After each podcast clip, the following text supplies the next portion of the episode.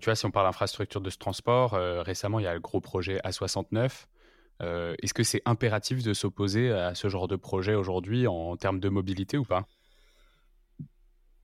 Alors je dirais que en tout cas ça va pas du tout dans le bon sens de construire des nouvelles autoroutes. Donc euh, bien évidemment déjà les, objectifs sont très difficiles à atteindre.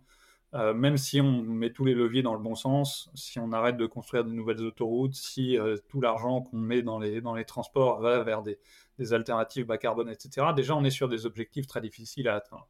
Mais bien évidemment, si en plus de ça on continue à alimenter ce qui va dans le mauvais sens, notamment des autoroutes, ça alimente en fait euh, ça a plusieurs effets négatifs en fait sur la transition. Tout à l'heure, je parlais de cinq différents leviers de transition énergétique des transports. Construire des nouvelles autoroutes, ça a des impacts négatifs sur trois de ces différents leviers. C'est-à-dire sur le levier, le, principal levier sur lequel ça va dans le mauvais sens, c'est sur la demande de transport. C'est-à-dire que construire une nouvelle infrastructure rapide, ça encouragera les gens à faire plus de trajets de plus longue distance parce que plus rapide, etc. Donc ça, c'est le premier levier. Il y aura des distances qui seront plus importantes aussi parce que les gens bah, potentiellement par rapport à leur ancien trajet qui était direct mais sur une route départementale, ils vont faire un détour pour aller chercher cette infrastructure plus rapide euh, qui leur permet, en termes de temps de transport, euh, de euh, voilà de potentiellement de gagner quelques minutes, mais au prix de quelques kilomètres ou dizaines de Comme kilomètres. Comme cette, cette, autoroute de déjà Houston, je crois, qui s'était retrouvée jusqu'à 17 voies parce qu'à chaque fois qu'ils rajoutaient une voie à l'autoroute, il y avait de nouveau des bouchons parce que les gens arrêtaient de prendre le vélo pour prendre leur voiture à la place.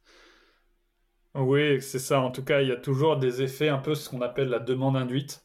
C'est-à-dire quand on rajoute une nouvelle infrastructure ou une nouvelle voie sur une infrastructure déjà existante, ça va encourager plus de personnes euh, à, prendre, à prendre cette route-là et, et du coup potentiellement à limiter les, les mm. impacts positifs qu'on pouvait espérer à la base sur la baisse de la congestion. Ce qui peut aller dans l'autre sens aussi avec le vélo, par exemple. Ça, va, ça va. Créer des, des, pistes cyclables, créer une demande induite euh, sur le vélo.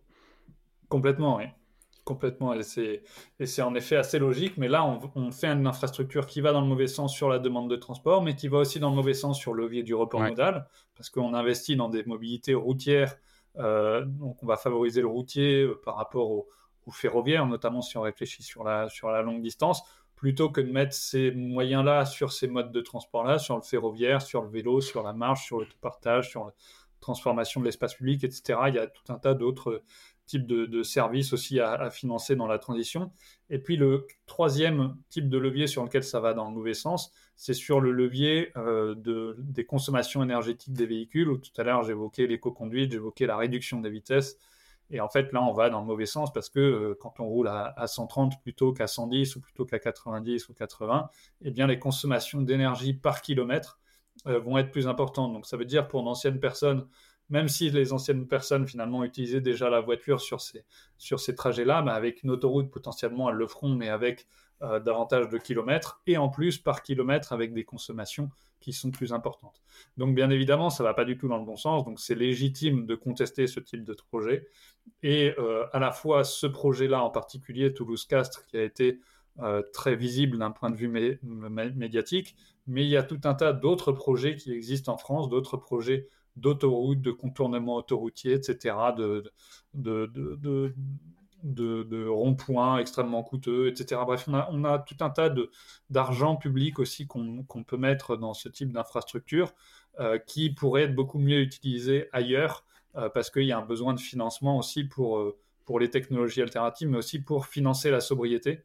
Euh, parce que, par exemple, euh, si on veut que davantage de personnes se mettent au vélo, se mettent au vélo hmm. eh bien, il y a, y a, besoin de développer cette alternative-là avec des infrastructures dédiées, des services vélo, etc. Donc, il y a aussi besoin d'investissement fort de, de, de, ce côté-là.